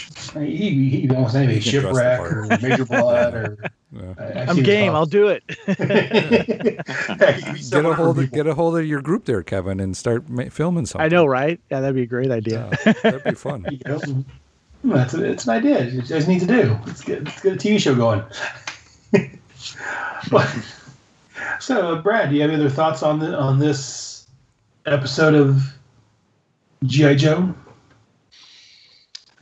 You know what? It's it's I it, it's uh, something I just realized watching it. You know how much a, a part of my childhood stuff like GI Joe was, and you know it's part of the fun of sort of re- rediscovering uh, the, the the GI Joe comics, the GI Joe just anything about it, which has only happened in the last few years when I became a father myself. That uh, you know you find yourself looking back to your childhood and you know, seeing uh, you know seeing things through your child's eyes and remembering all that stuff that was important to you back then. And and you know watching the the cartoon again was sort of the same experience this this uh, this episode in particular. Like I said I had no memory of it when I first saw it but I, I, I must have seen it when it first uh, when it first aired. And it, it, reminded me just of, of just those days of you know coming home from school and you know, throwing my bag on the floor and kicking my shoes off and throwing myself in front of the TV to, to tune into GI Joe or whatever, just kind of blow off a little bit of steam before I had to get homework started. And uh, you know, it's a I think you when you're an, as an, an adult, you, you're so much of who you are is defined by a lot of the stuff that you experience as a child through entertainment, through toys, through just all that make believe, all that stuff that kind of uh, helped you grow and expand your imagination. And uh, you know, I have a I have, a, a, a deep fondness in my heart for for GI Joe to, to a, a greater degree than any of the other things I was into at uh, at the time, whether it was Star Wars or Transformers or anything. GI Joe's kind of become uh, a big part of that. So uh, yeah, that the, the the cartoon is uh, as much a part of my formative years as uh, as the comic was, as as the toys were. Very nice. And Ke- Kevin, do you have any thoughts on this episode of GI Joe? Any final thoughts? You know, G.I. Joe, it's interesting how I've had this second kind of coming of GI Joe being a big part of my life now. And if you would have told me back in the day of watching these episodes that I would eventually be um, a grown man with a family and uh, dressing up as GI Joe characters, I would have thought, cool. um, you know, looking back on on this episode, just reminded me too is like whenever you see Roadblock in a cartoon, um, you're always kind of curious what kind of rhyme he's going to come up with before he kicks butt. um, I just, you know, I, I, I will I will go back and watch almost any of these. It's just it brings back a, a good time and, and a good after school ritual, as I mentioned earlier. And uh, you know, it's you know no one no one ever dies you know which is interesting. And you know when you see planes blow up you always see the parachute. Thought was um, but it was a great vehicle to sell toys and i had lots of them. And uh, when i look back i that's the only thing that makes me sad because i don't have a lot of these anymore you know um, i kind of want a trouble bubble now you know I love the trouble. bubble. I'm on a I, on a yeah, Facebook I, group. I, I don't think I ever bought one when I was a kid, um, but I, I wish I, I, I wish I had one now. But yeah, it's I love looking back on these cartoons, and um, you know I, I have the DVDs, and I'm, I'm proud to have them. Yeah, I'm on, I'm on a GI Joe Collectors Club Canada Facebook group, and they're always posting pictures of their GI Joe action figures, and I just got like, oh man, makes me miss my. It makes me sorry. I, I got rid of my Joes when I moved out and needed money for surviving. I ended up selling my Joes, and makes me miss them. Pat, do you have any other final thoughts on this Um, episode? just my only well, the, this episode, kind of more just in general about GI Joe, as we've kind of all just reminiscing here towards the end, is um, you know it. it if, I watched this and talked about it with friends as a kid, and now I'm doing it again as an adult, and it's just it's awesome. You know what? uh, It it yeah, not only did I have friends back then, you know, and this has helped me make new friends. You know, you guys, new friends to talk Joe with. Yay! Yeah, exactly. Let's all go out and play now. Sleep over at my house. We'll be right over. And yes, But yeah, uh, you know, that's it's that's what's cool about it. Yeah, no, I I have to agree with you guys. Yeah, it's fun reminiscing. It's fun thinking back. You know, again, I, was- I was a bit older. I was probably over their target demographics. I didn't get into the comics until I was 17. Uh, I was, what, 13 when the show came out. So I enjoyed getting home, you know, as Brad said, coming home from school. All right, yeah, you know, throwing on the TV. I was here as Fox 26 was the channel was on. So I'd throw on channel 26 and when I got home and watched that, you know, two hour block of cartoons and I was really excited, you know, G.I. Joe was on. Uh, it just it was a great, like I say, for all the campiness and the corniness that this this show had, all the things like what the what the hell are they thinking? I wouldn't change it for anything. I mean, you had the G.I. Joe comic more serious, and then this here gave you some lighthearted fun. This is just overall, you, you know, you, get things like the Fatal Fluffies or Furries or whatever the heck they're called. Even them, as much as I may have, you know, complained about them or you know, question them, it, it was fun. Well, I think that's going to do it for this episode. Oh, one more thing before we finish up. I again, Jared was going to be on tonight, but uh, plans with the wife and all that. But he didn't want me to comment uh, how much he he dislikes Polly and he thinks Polly's worthless. I didn't really find a chance in this one. I didn't really find a chance during the episode to throw that in there, so I figured I'd throw that in right now. That yeah, he he wanted thrown out there that uh, he wanted at least one reference to how much he hates you know Polly. and also for for Jared, these nuts. Uh, that, that's Yeah. that's Jared's input for this episode. Thank you, Jared. Even when he's not here, he keeps on giving. Yeah. Anyways, uh, so Pat, why don't you tell people out there where they can find you if they want to hear more about you? Well, you can find me on the, Longbox Crusade uh, podcast. Uh, that's at at the Longbox at Longbox Crusade on Facebook or Twitter, where we, me, Jared, Jason, and Delvin go through my comic book collection either randomly or chronologically uh, through the Longbox Crusade or chronologically through Crusader Chronicles. Uh, we also do started a new show called Saturday Matinee Theater, where we're currently going through the 1954 Sherlock Holmes TV series, uh, episode at a time. And also, if you are a James Bond fan, you can listen to us talk about every James Bond movie from the beginning to the end.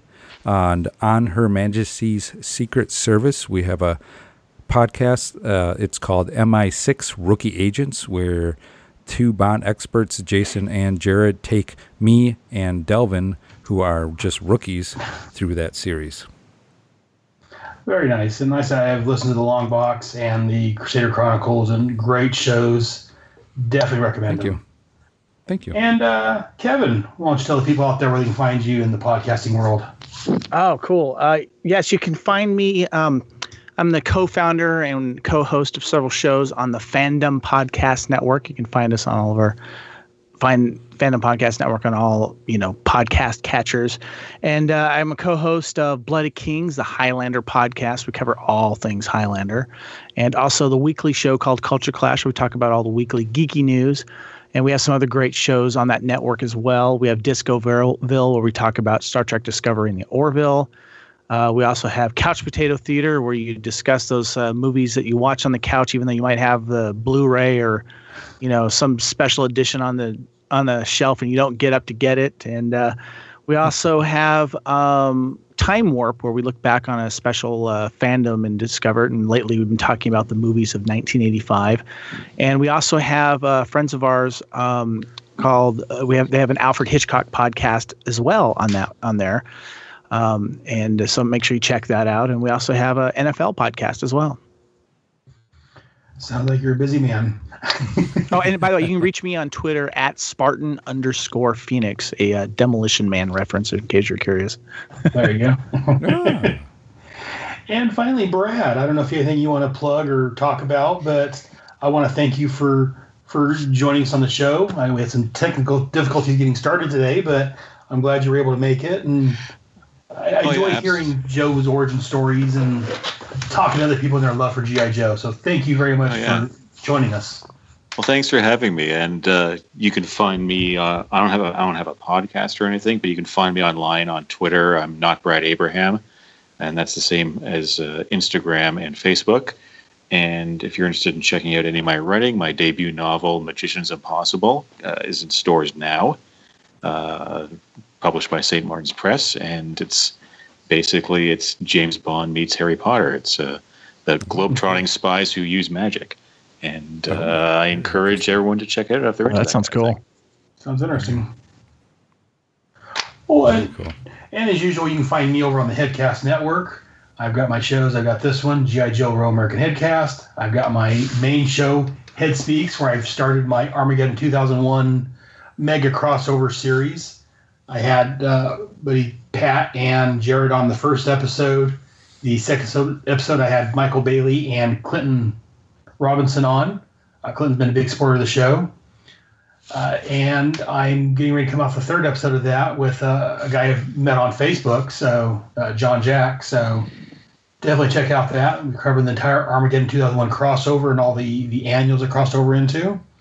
I've got my Task Force X podcast where I talk about the John Ostrander Suicide Squad and the Paul Kupperberg Checkmate comics.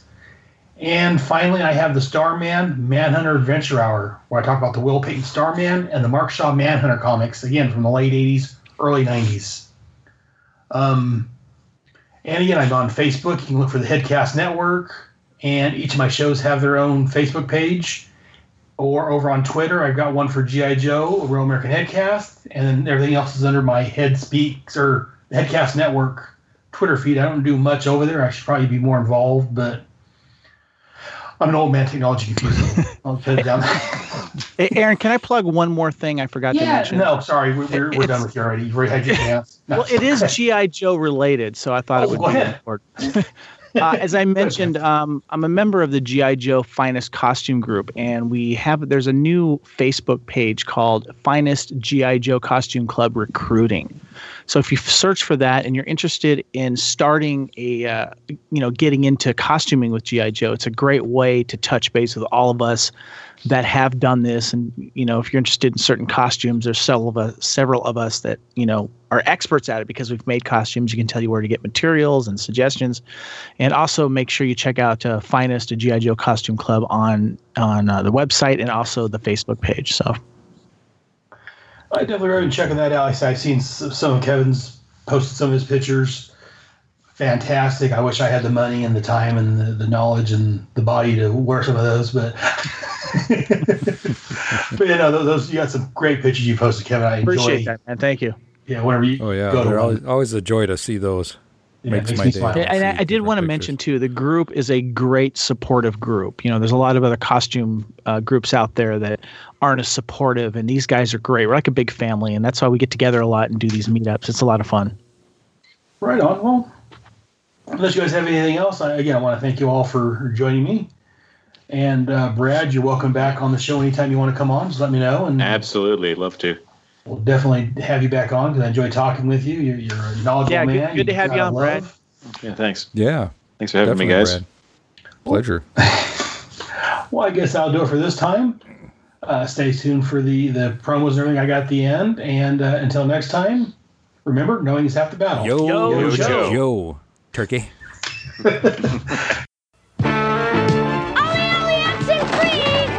Hey, where's John? What's all the excitement? Wakanda. We can't find John. He was heading that way. Oh no. Check that old refrigerator. Thanks, Wakando. Remember, never get in anything that could close up and trap you. Like an old trunk or an abandoned refrigerator. Now we know. And knowing is half the battle. G.I. Joe. G.I. Joe, a real American headcast, is available monthly on iTunes, Stitcher, and at headspeaks.com. All characters and stories are owned and trademarked by their respective owners. We claim no ownership other than our opinions. All audio and images are used for entertainment purposes and falls under fair use. We make no money from this headcast.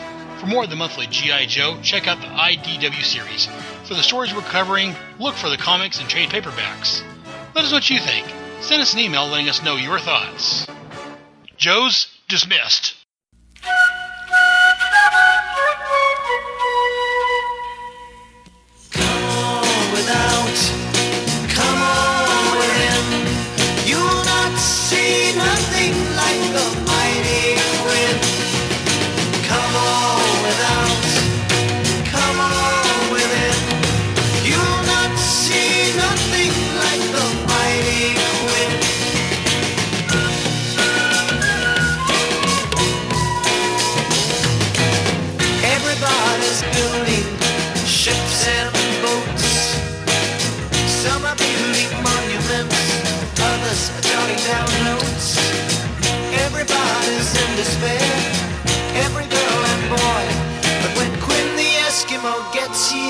Everybody's gonna jump for joy. Come on without, come on within. You'll not see nothing like the mighty Quinn.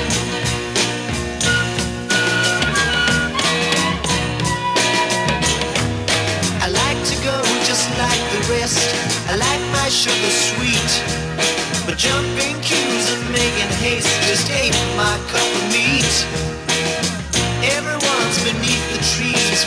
pigeons on a limb. But when Quinn the Eskimo gets here, all the pigeons gonna run to him. Come on without, come on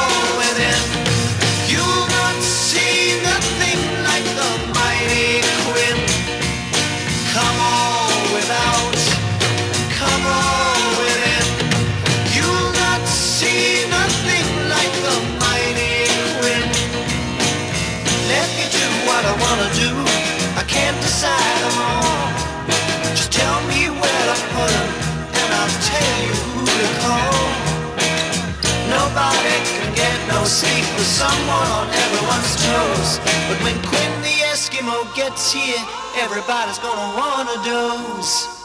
Come on without, come on within. You will not see nothing like the